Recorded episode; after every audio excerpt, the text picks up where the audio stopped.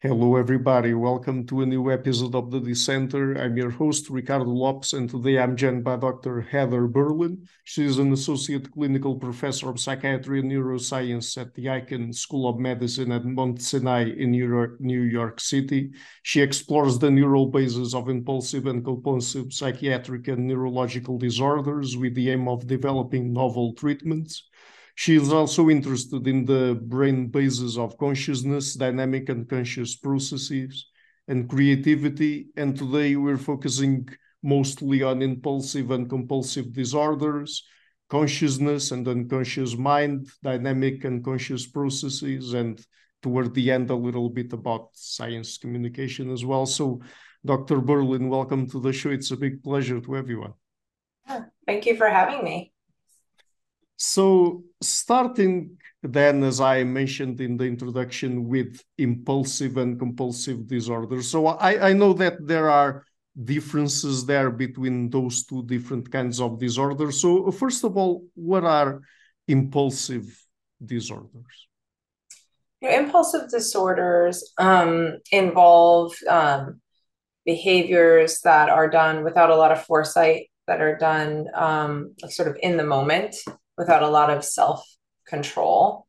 Um, so, impulsivity can be a symptom within certain disorders, um, but you know there's a lot of overlap between impulsive and compulsive disorders. Impulsive disorders tend to be more where you do something for an immediate pleasure, right, to gain something despite the consequences. Um, so you'll act out for your immediate pleasure, say, um, or avoidance of pain despite the future consequences of your actions. Um, but compulsive disorders or compulsivity, which can be a symptom within disorders, tends to be more like engaging in a behavior to remove a negative feeling. So, for example, if you are experiencing some anxiety, um, you know, maybe biting your nails makes you feel a little bit better it removes the anxiety. So you're not sort of doing it to get pleasure seeking, to get a high, like sensation seeking, which tends to be more in line with the impulsive um, behaviors. Uh, but it's more to reduce a negative feeling. So with something like obsessive compulsive disorder, for example, you might have an obsession like, oh, I'm going to catch a horrible disease and that causes you anxiety. So, to compensate for that, you'll engage in a compulsive behavior, which might be to wash your hands over and over again, because that somehow relieves the anxiety that's been produced by the obsession that you're going to get a disease. So, but there's a lot of overlap between, you know, sometimes it's very hard to distinguish if a behavior is impulsive or compulsive. Sometimes it's a little bit of both, like in pathological gambling you know some people are gambling in order to regulate a negative emotion right? They they feel sad or depressed and they gamble to feel better. But some also it also involves maybe getting a little bit of a high getting some dopamine and pleasure from it. So it can kind of there's it's muddy waters there and it can be a bit of both. And when it comes to how we understand these disorders are some impulsive and compulsive disorders psychiatric and others neurological in bases or how does it work exactly you know so i always thought that there that this sort of distinction between um, psychiatry and neurology is is is a bit artificial or kind of arbitrary um, because the mind is the brain and mm-hmm. you know the brain is the mind and so any kind of what's considered a psychiatric disorder or say like a mental health disorder is going to be tied to some neurological issue ultimately. We just might not know yet what it is or how to measure it right? But we're starting to understand the neural basis of these psychiatric disorders. So i often a lot of my work was um, working within the departments of both neurology and psychiatry. Um, but you know it, it tended to be that neurological disorders were like sort of purely organic in nature. Like we can see there's some underlying brain dysfunction that causes the disorder say you know alzheimer's um, or autism. Um, but there's overlap there right? And so and, and mental health issues like say depression or anxiety have a neural basis. So I think these two disciplines are really intimately related. Um, but some things are still like purely in the neurological category, like epilepsy or stroke, you know, brain tumors, things like that. But they also inherently can have some mental health consequences. People with Parkinson's disorder can have other psychiatric symptoms along with it. So again, it's not a clear boundary between the 2 mm-hmm. But when it comes to the neural bases, how much do we know about the neural bases of impulsive and compulsive disorders? Um, we know we know quite a bit. Uh, we know that you know it involves certain parts of the prefrontal cortex. It seems to be that with impulsivity, you have sort of decreased activation of part of the prefrontal cortex, the orbital prefrontal cortex in particular. Um, but with compulsive behavior, you have overactivation of that part of the brain. So it's like leads to rumination and anxiety. So it's kind of a dysfunction. But in one one side, it's sort of underactive, and the other, it's overactive. There's also issues with differences in neurocircuitry, um, things involving subcortical areas like the basal ganglia, um, which tends to be involved in the compulsive behaviors. Um, but we we are we really are, is particularly with those kinds of disorders, or um, understanding a lot about the underlying brain dysfunction. And you mentioned the orbital frontal cortex there. So, as far as I understand it, it is related to things like impulsivity, time perception, and emotion and reinforcement sensitivity, right? And those are the things that play a role here in impulsive and compulsive disorders, correct? Yeah, that was um, some of my original PhD research was in looking at the functions of the orbital frontal cortex mm-hmm. and showing that it is involved in impulsivity, also in time perception. Um, so people who are impulsive have a faster subjective sense of time, or it feels like if you have to wait for a reward, it feels much longer than you know the waiting might might feel it's only two minutes. It might feel like ten minutes subjectively. Um, I, I, you know, some of the work I did showed how the orbital prefrontal cortex is involved in emotional dysregulation or emo- emotional regulation when it's working well. Um, and reinforcement sensitivity has to do with how sensitive you are to the reinforcers, say the rewards of some doing something. Um, and we did a paradigm looking at reward contingencies. And when people have lesion to the prefrontal cortex, the orbital prefrontal cortex in particular, they get deficits with reward sensitivity, emotional regulation, time perception. They become more impulsive. So we did a, I did a series of studies where I compared precise neurological lesion patients to psychiatric patients on a variety of measures to compare orbital prefrontal cortex function to dorsolateral prefrontal cortex function. Mm-hmm. So let's go here through some examples and perhaps at least one of them you, you've already mentioned there at a certain point, but through some examples of disorders that really fall within these impulsive slash compulsive categories. So uh, could you tell us a little bit about kleptomania and pyromania and perhaps their disruptive impulse control and conduct uh, disorder type aspects? Yeah, you know, there are these behaviors that people engage in where they can't seem to stop themselves from doing it. So, kleptomania is stealing, pyromania is setting fires, um, that, um, you know, certain conduct disorders as well, conduct disorder where you're um, engaging in these maladaptive behaviors despite the consequences. You can't seem to stop yourself. There seems to be a sort of addictive element to it or a high. You're getting a reward from doing it. You're getting this bit of dopamine response. Um, people who are self harmers, they cut themselves, they tend to do that impulsively as well. Um, so these are sort of negative behaviors that have potentially you know terrible consequences yet people can't seem to stop themselves from doing it because the sort of pleasure they're getting out of it is seems to be too great and again it's either to do with emotional regulation to help regulate negative emotions or just sensation seeking, pleasure seeking. So there's perhaps elements of impulsivity, but also compulsivity here. Right. Yes. Yeah. There is a lot of overlap. And in the DSM, they were called impulsive compulsive disorders. Uh, so they kind of like acknowledge that it's a bit of both. Mm-hmm. And what about OCD, that is obsessive compulsive disorder? Because this one has compulsive in its name. So, I mean, what makes it uh, special in terms of uh, mental disorder?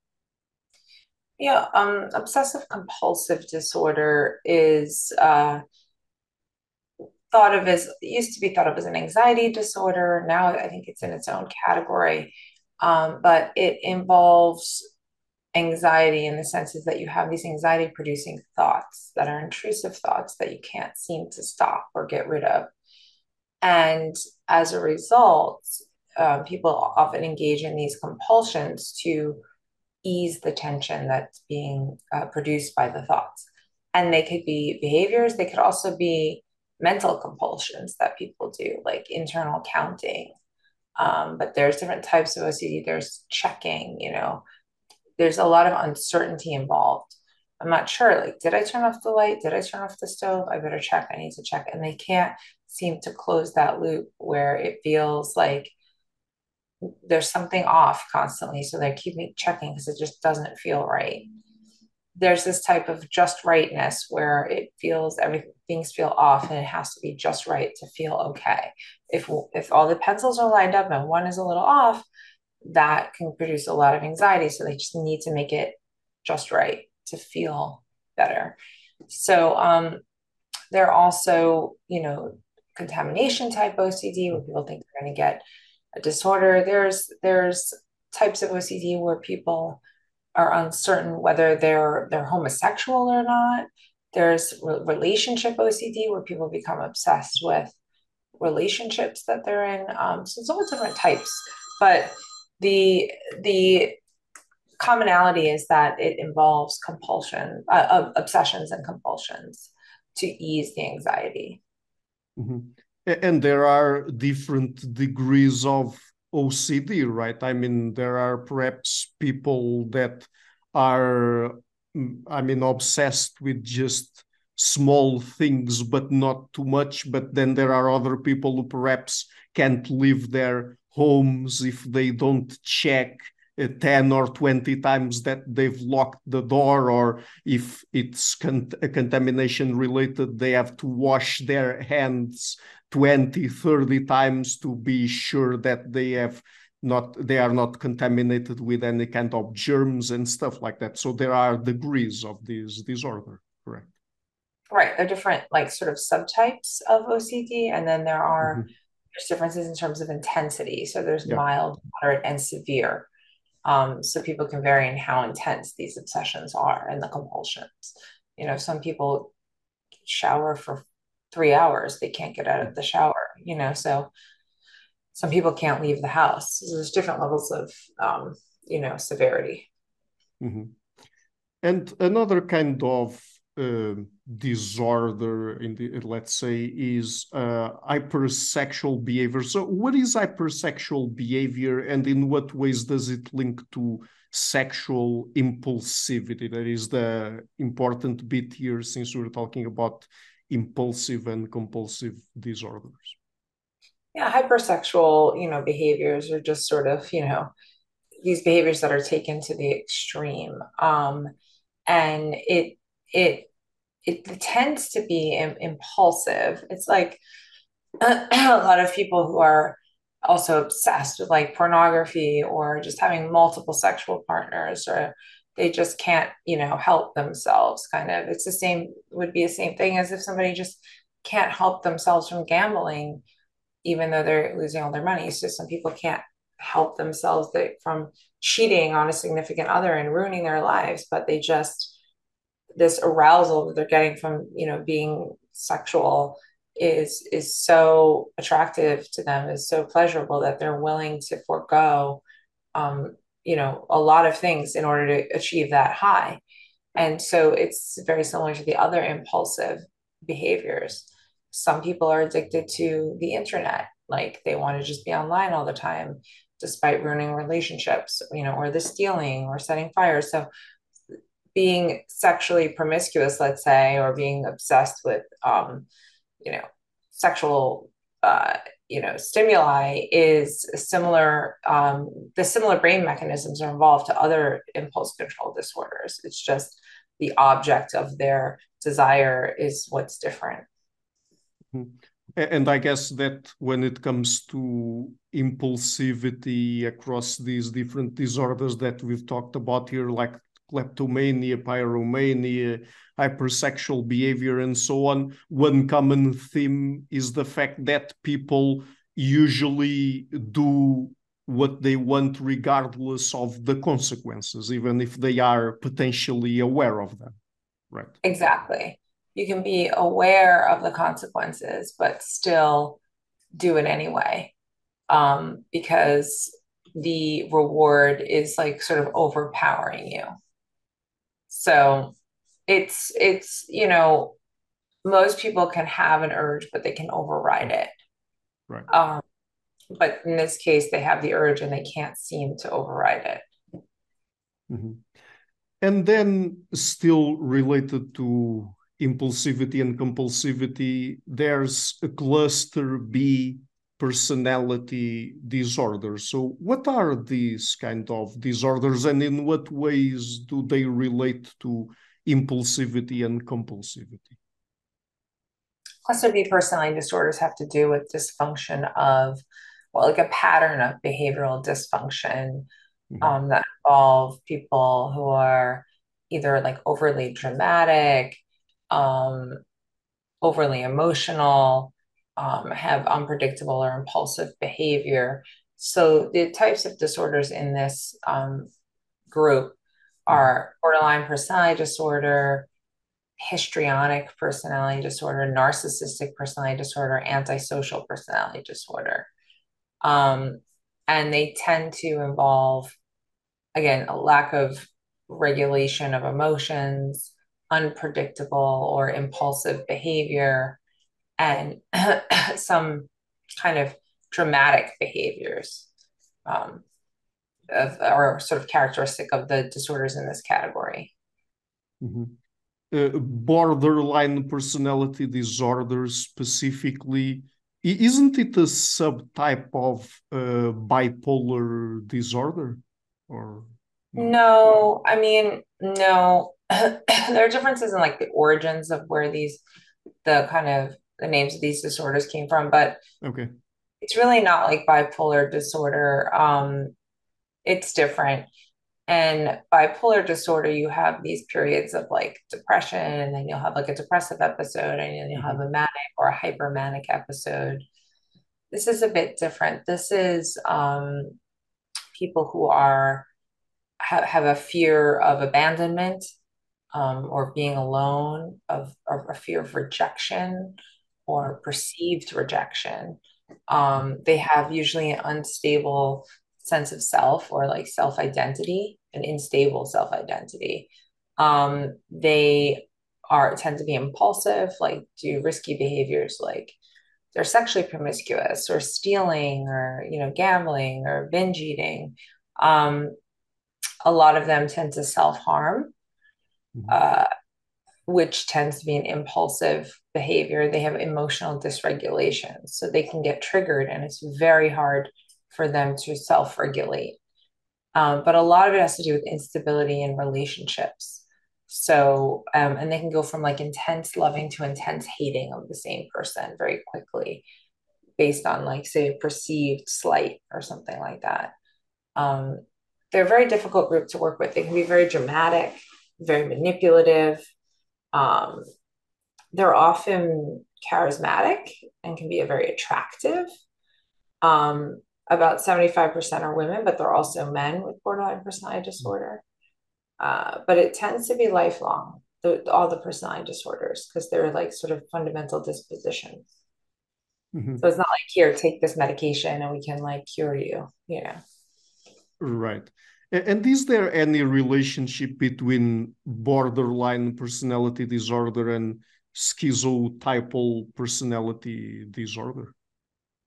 Um, schizotypal tends to be that's in the cluster A, I believe, and, and that's more like unusual thinking and flat emotions. I mean, I call, you know, it's sort of like I mean, some people would say like schizophrenia light, but you know, it's not it's not schizophrenia, but it's strange behavior, strange ways of thinking, social anxiety. Um, they have a very flat affect. Uh, so, you know, but they have sort of magical thinking and um uh, but it's it's it's different than borderline personality disorder. Mm-hmm. And you mentioned at a certain point there that when it comes to borderline personality disorder and I guess other kinds of cluster B personality disorders that uh, people have them for life and there's not really, uh, for example, medical treatment that out there for people to just do away with them. But are there still uh, treatments for this kind of disorders and even more broadly for impulsive and compulsive uh, disorders? Um, so like yeah, with the personality disorders, they're very hard to treat. You kind of just have mm-hmm. to manage the symptoms. Yeah. With with the impulsive and compulsive disorders like OCD, there's the SSRIs, the serotonin reuptake inhibitors, which can help uh, treat the obsessions and, and the compulsions. There's also some use of anti-epileptic drugs to help with OCD mm-hmm. um, and compulsive behaviors and impulsive behaviors. Some have looked at these um, drugs that are used to treat like opioid abuse, um, like naltrexone and um, naloxone, because they they blunt the like pleasure response that you get. So, for example, like if you gamble, it won't feel as good, and maybe you won't want to do it as much. So, mm-hmm. there are certain treatments like that, but it tends to be that the first line treatment are the SSRIs or the selective serotonin reuptake inhibitors. Um, and then, if that doesn't work, there are other techniques. Ultimately, for some treatment for OCD where nothing else has worked, there's deep brain stimulation where you actually implant electrodes to treat uh, the to treat the symptoms, and those are in more extreme cases. And SSRIs that are the same used uh, for the treatment of depression, right? Yes. Yeah, they, they tend to treat depression and anxiety. So mm-hmm. they can be used for both. Um, they're sort of anti anxiolytic and antidepressants. Mm-hmm. And so, getting into another topic now, you also study consciousness and the unconscious. So, to introduce the topic here, could you tell us a little bit about the history of human conceptualizations about the unconscious and how they might have influenced current theories that we have about consciousness? Mm-hmm. That's a big question. Um, yeah. Mean, oh, hold on, I went out of focus. Okay. Um, I mean, it's a very long history, but why don't we start with? I think Freud was one of the you know early proponents of this idea that the unconscious exists and that it can actually influence our behavior. You know, Jung had a kind of another view about the unconscious, but I think what and there was some overlap. And and Janet was another uh, who, who talked about the unconscious and kind of hypnosis and things along that line. But but I think Freud was very good at starting to sort of unpack the science of the unconscious and like break it down. I mean, he was a neuroscientist. So he ultimately thought like this is instantiated in the brain somehow. We just don't know how. Um, and so while not everything he said was right, I think he got a lot right, given the tools that he had at the time and the lack of knowledge that they had, you know, from from just simple human observation. He he really did get a lot right, like suppression and repression and dissociation, these defense mechanisms, and this concept of an ego and um, this sort of tripartite, you know, chart the, the, the tripartite, like the there's the unconscious, there's the pre-conscious, there's consciousness, there's you know pre-conscious sort of like things that you could sort of remember. They're not conscious now, but you can easily pull them up. And the deeper unconscious, the dynamic unconscious is stuff that it's very hard to get to. And you can only get there by, you know, hypnosis or in dreams or, you know, in these deep states, um, maybe with certain drugs, right? And but yet these things that are relegated to the unconscious are affecting our behaviors in ways that we might not be aware of. And part of therapy is to kind of bring them up into consciousness. So, uh, you know, I think that, you know, I wrote this paper on the um, neural basis of the dynamic unconscious, which looked at modern neuroscience and tried to map it out on to understand the neural basis of some of these classic psychoanalytic concepts um, to do with like repression and suppression and dissociation and defense mechanisms. And like I said, some of it has um, been out, borne out, and it we can see that there is a real neural basis, and some of it he was off. But uh, you know, I think the concept of unconscious goes back a bit further, but I think Freud really pulled it into the sort of our modern modern kind of conceptualization about the unconscious. Uh, uh, but what is the dynamic unconscious exactly? Since you talked about it there it's sort of like some people call it the the hot unconscious versus the cold one. So like meaning that what you're not conscious of right now like i can show you a picture and then there's a hidden image of it and i can say like oh were you conscious? Did you see this or not? And then i point it out to you like oh now i can see it. Right? Um but you weren't conscious of it before. You were unconscious of it. But it didn't have deep meaning to you. Right and dynamic is this idea of like things that are latent with emotion and with about previous relationships and you know they're affecting you in different ways. And so sometimes it's called like the hot unconscious right? It has a, it has an emotion and meaning and purpose and drive versus just do you see it or don't you see it? Is it are you aware of something versus are you quote unquote unconscious or not aware of it? But it doesn't have a deeper meaning and what do we know about the neural bases of consciousness at this point? There are a couple of main there's there's a number of theories. We do know a lot, but there's still a lot we don't know. And okay.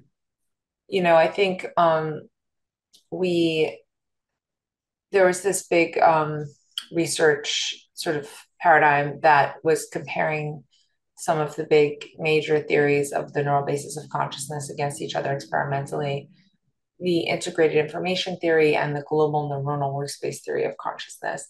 Um, but basically, and there wasn't a clear winner. Um, and there are other there are other theories as well. There there are a number of theories of the neural basis of consciousness, but what we do know is that there seems to be um, parts of the prefrontal cortex that are needed um, these feedback loops um, but some proponents say it's more happening in the back of the brain, uh, in the primary sensory areas. Uh, so it's still we it's still controversial controversial. We still don't know. Some people would talk about this 40, 40 hertz oscillations that were needed um, in terms of the way the neurons are firing, the pattern of firing. So we still don't know, but a lot of the experiments look at like when you see something versus when you don't, and nothing else has changed in the physical environment and then suddenly you see it like what's changed in your brain and can we track that? And that's what people are starting to try to investigate. Uh, by the way, you mentioned there integrated the integrated information theory of consciousness, and just a few months ago there was this sort of uh, open letter signed by I don't I don't know how many more than a hundred uh, some very prominent people labeling it as a form of pseudoscience. And by the way, I just recently interviewed Dr. Anil Seth on the show, and we talked about his very interesting take on it that he wrote for Nautilus, if I remember correctly. And uh, I think that you also shared his opinion on Twitter, right? So, I mean, you think more along, more or less along the same lines about this issue, correct?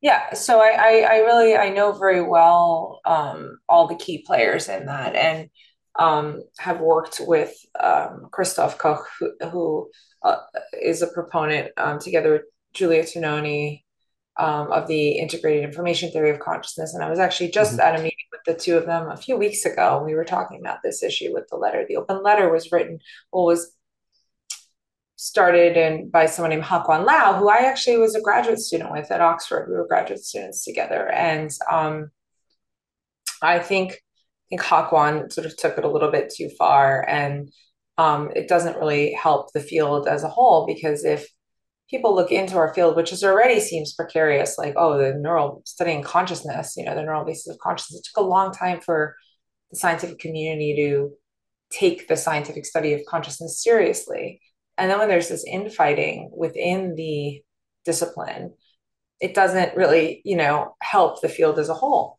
Um, it is not pseudoscience. And, and I was going to quote, and, and Anil is, a, is a, a, colleague and a dear friend who I've known for many years, and we've had many conversations about this. And I, you know, I think his take is good. I, I, I was going to say that before you mentioned him that, you know, uh, it, it's, it's, it's not pseudoscience. You can disagree with the theory, but it's being you know tested and there's some valuable things that we can learn from it so I, I think some people who signed that letter might might be regretting it a bit but um, i think it's just sort of this rivalry that's really happening between these theories and um, there's a big divide between what's happening in the world of pseudoscience and what IIT is trying to. Um, and they have very good experiments that are being conducted, and um, a variety of areas that are really contributing to, to the science. And maybe IIT will end up wrong in terms of the theory,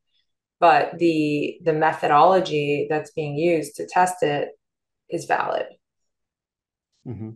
Yes, and uh, I'm. I will refer again to my interview with Dr. Anil Seth. By the time this interview is out, it will already be out, and we go through some of his main arguments, which are very interesting on Nautilus. So, um, but going back to some other questions about consciousness. So, where exactly is the relationship between conscious awareness and the unconscious mind? And I mean, is there uh, neurologically and cognitively speaking, is there a strict division between what is conscious and what operates uh, subconsciously? Not really. We don't know, right? We don't know. I, I think that's the real answer. Um, some would like to believe that yes, there's just very clear boundary between what's happening in the brain and when something is conscious versus when it's not. Yeah. And I think that the boundary is probably a bit fuzzy. And and I think that's what the research bears out is that there is a little bit of a gradation there when things are just about conscious or almost conscious, or if you're told to guess, then you're at a greater than chance level of guessing that something is there, right? And so something is getting in.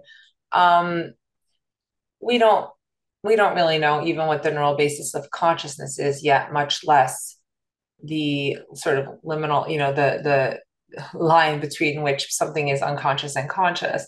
So I think we're far away off from from being able to understand that. We're starting to understand a bit more about the neurocircuits that are involved, and um, but but it's very fuzzy. Um, I would assume that yeah, there are certain parts of things. There are certain operations in the brain that we're just never really that consciously aware of on on their own.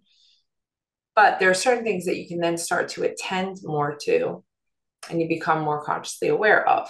So, you know, nothing is is off limits. Um, it's just about how much processing gets done after the fact. You know, if there's minimal amount of like neural activity and brain processing, likelihood you probably won't be consciously aware of it. But as the information starts to spread across different brain areas, we tend to be able to perceive it more consciously. But I wouldn't say that there is a line between conscious and unconscious, but the truth is we don't know so i could be wrong mm-hmm.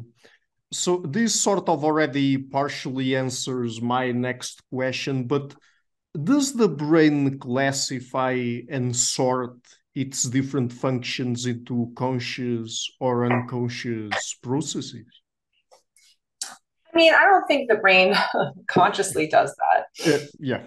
Um, I think consciousness is we're we're we're most likely conscious of only very little bit of what's happening in the brain. Most of it is happening unconsciously. You know, this myth that we only use 10% of our brain, that's not true. But mm-hmm. we use all of our brain. It's not redundant. Um, right. but we're probably only conscious of a very little bit of it. And you wouldn't want to be conscious of everything happening in your brain. It would be overwhelming. It would be too much. It's adaptive that we're not conscious of everything or that we don't remember everything. It would be too overwhelming for us. So you want to be able to forget. You want to ha- relegate things to the unconscious. So we're only aware of a very sliver, and I, it takes more cognitive energy. It takes more brain power to make something be conscious than unconscious, right? When we're at rest, when we're daydreaming, when we're sleeping, when you know things start to fade away from consciousness um, because we're not fully aroused and awake and everything is attending to something and creating these conscious perceptions. So uh, I would say most of what's happening in the brain is unconscious and very little is conscious. And we still can't, though, clearly determine which parts of the brain are involved in which. Mm-hmm. Uh, going back to the dynamic unconscious for a second, do we know anything about its neural basis? Well, we know a little bit about, uh, you know, I had written in this paper about kind of the neural processes. Like it's not, there's one place, there's not like one place in the brain where mm-hmm. this dynamic unconscious lies. Um, but we know a little bit about the mechanisms behind suppressing an emotion or a memory. So, if you have, say, amygdala activation that's involved in emotions or hippocampal invo- uh, activation involved in memory, you can see a process by which there's there's activation of certain areas of the prefrontal cortex that downregulate the hippocampus or the amygdala and kind of keep those memories and emotions at bay, keep them relegated to the unconscious. So we can sort of see an active process in the brain involved in these sort of defense mechanisms or involved in keeping things outside of awareness.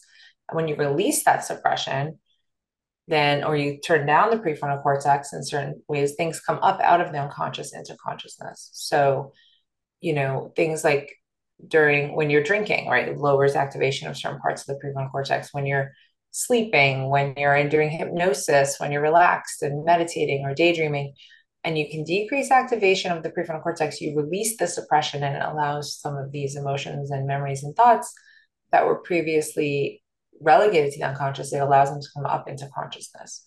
So we're starting to learn a little bit more about this dynamic in the brain.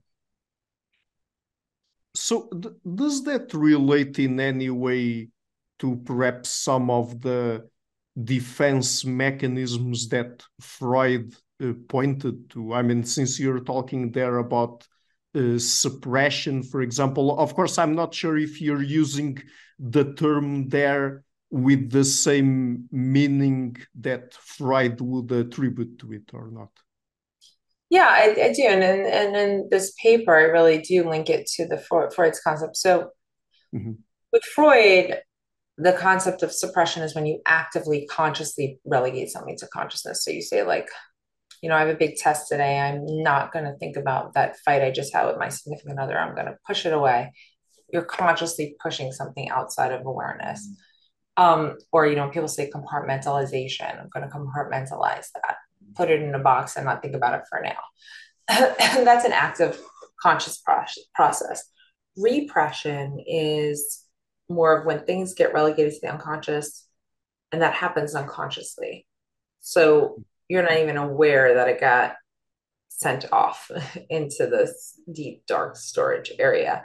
That's controversial that's where these ideas of like recovered memories come into play you know um, where let's say something so traumatic happened when you were a child that your brain wouldn't even allow you to remember it just pushed it into the unconscious and then but it's still lingering there maybe causing you symptoms or some anxiety or other behavioral symptoms until it's sort of uncovered in therapy or with the use of drugs. You know, we're using like psychedelic psychotherapy now to access these otherwise repressed um, memories or emotions that are causing too much anxiety that the brain doesn't allow it to come into consciousness because it would be maladaptive.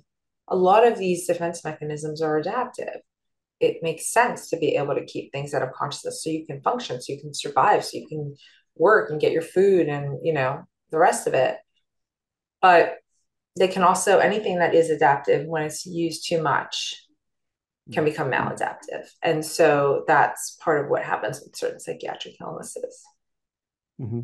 Uh, so the the importance that people in uh, psychoanalysis and psychodynamic therapy attribute to perhaps let's say retrieving some of those repressed or suppressed memories or information that we might have in our, our unconscious the importance they give uh, to doing that in terms of uh, I mean going through a, thera a therapeutic process uh, there's something to it right scientifically yeah. speaking yeah. yeah there is and I think you're you're able if you're able to bring cer certain things into consciousness and reprocess them in a way that they are not so anxiety provoking so you can have the memory but without all of the horrible emotions that are tied to it and then it and then you're able to like remember it objectively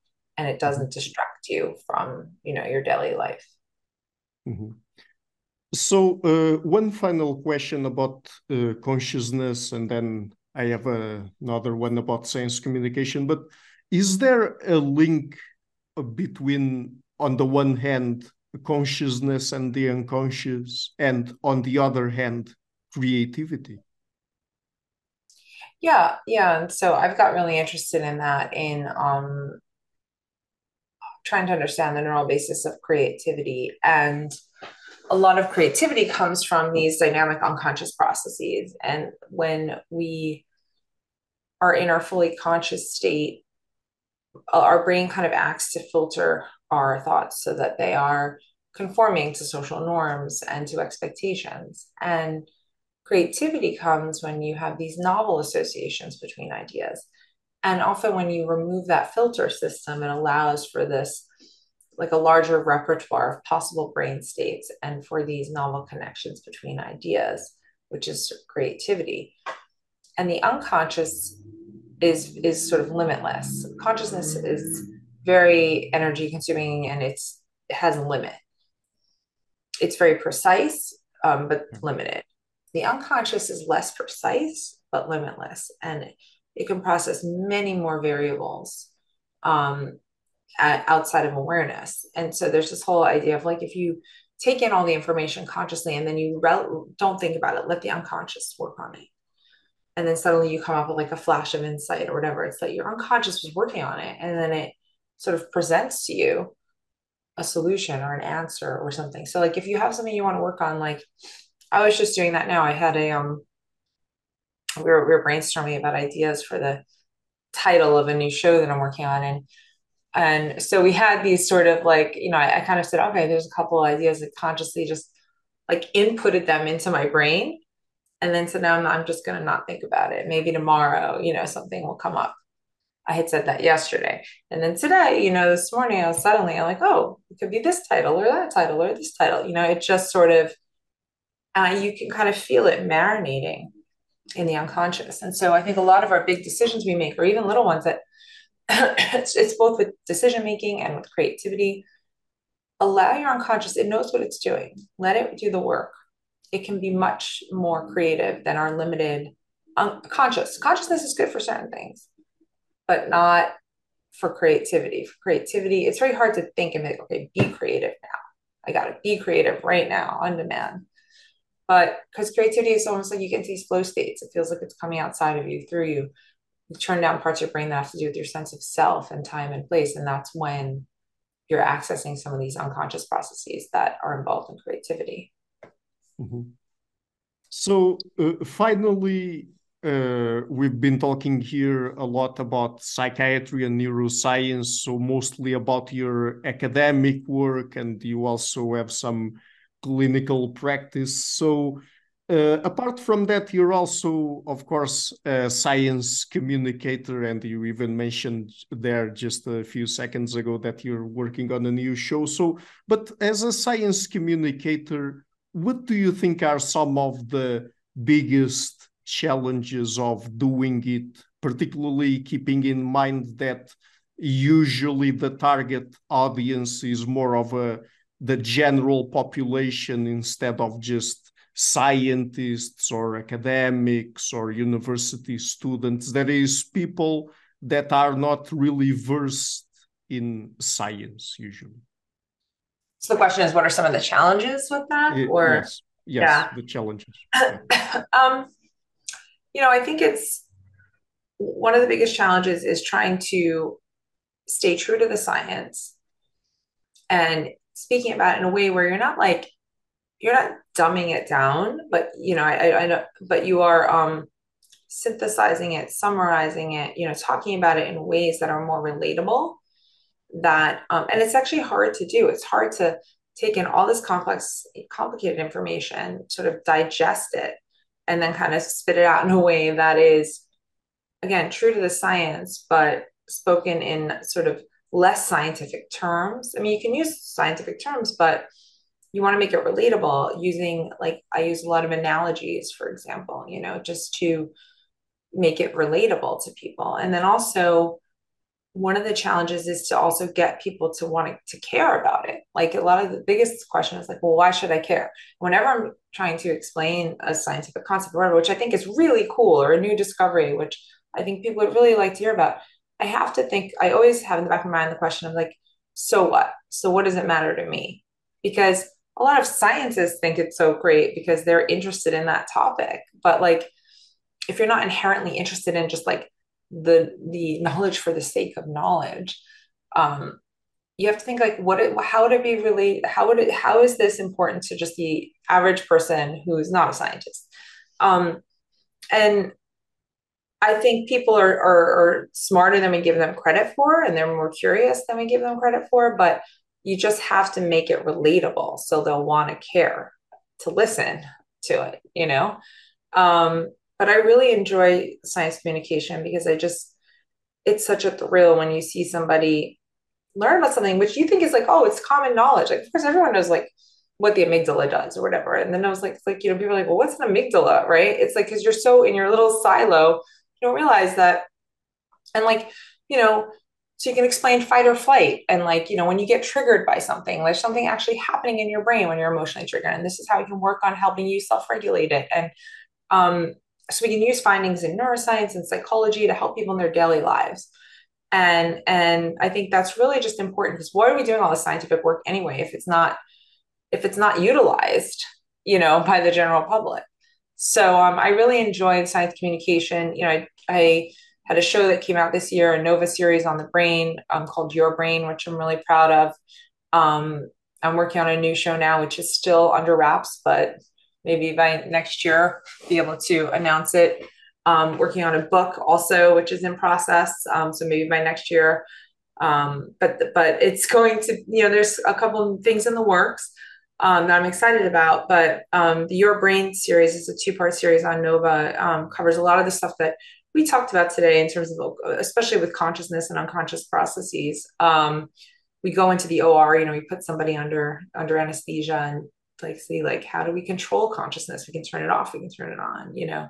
Um and just doing it in a very i like the visual medium of you know people seeing it and you're taking people places and you're talking about the science but but there's you know real patients there and and you can see what their experiences are like. Um and i think that's a great way kind of an oliver sacksian type of way to get people to care and be interested in the science Great. So uh, I guess that I'm also looking forward to the new show and the book. So, Dr. Berlin, just before we go, would you like to tell people where they can find you and your work on the internet?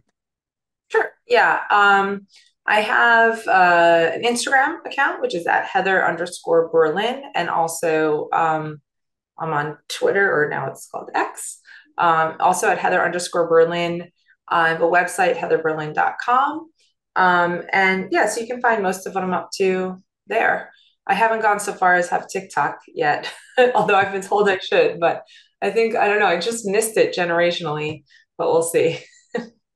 Okay, great. So I'm leaving links to that in the description box of the interview. And thank you so much again for taking the time to come on the show. I've been a very big fan of your work, so it's been a real pleasure to talk to you. Oh, thank you so much. Thank you for having me. I really appreciate it. Hi guys, thank you for watching this interview until the end. If you liked it, please share it, leave a like and hit the subscription button. This show is brought to you by Enlites, learning and development done differently. Check their website at enlites.com and also please consider supporting the show on Patreon or PayPal. I would also like to give a huge thank you to my main patrons and PayPal supporters. Per Larsen, Jerry Mullerens, Frederick Sunda, Bernardo Seixas, Olaf Alex, Adam Kessel, Matthew Whittingboard, Arno Wolf, Tim Hollis, Eric Alenia, John Connors, Philip Forrest Connolly, Dan Demetri, Robert Windiger, Rui Inácio, Zup, Mark Neves, Colin Holbrook, Phil Kavanagh, Michael Stormir, Samuel André, Francis Fortiago Nunes, Fergal Cossen, Hal Herzog, Nuno Machado, Jonathan Labyrinth, João Linhares, Stantantia, Samuel Correia, Eric Hines, Mark Smith, João Eira, Tom Hummel, Sardus France, David Sloan Wilson, Yacila Dez Araújo, Romain Roach, Diego Londonho Correia, Yannick Punter, Dana Rusmani, Charlotte Bliss, Nicole Barbaro, Adam Hunt, Pavlo Stasevski, Nelek Guy Madison, Gary G. Alman, Sam Afzal, Adrian Yeager, Paul Tolentino, João Barbosa, Julian Price, Edward Hall, Edin Bronner, Douglas Fry, Franca Bortolotti, Gabriel Ponce Cortez, Ursula Litsky, Scott, Zachary Fish, Tim Duffy, Sonny Smith, John Wiseman, Daniel Friedman, William Buckner, Paul George Arnaud, Luke Lowacki, Georgios Theophanous, Chris Williamson, Peter Wolozin,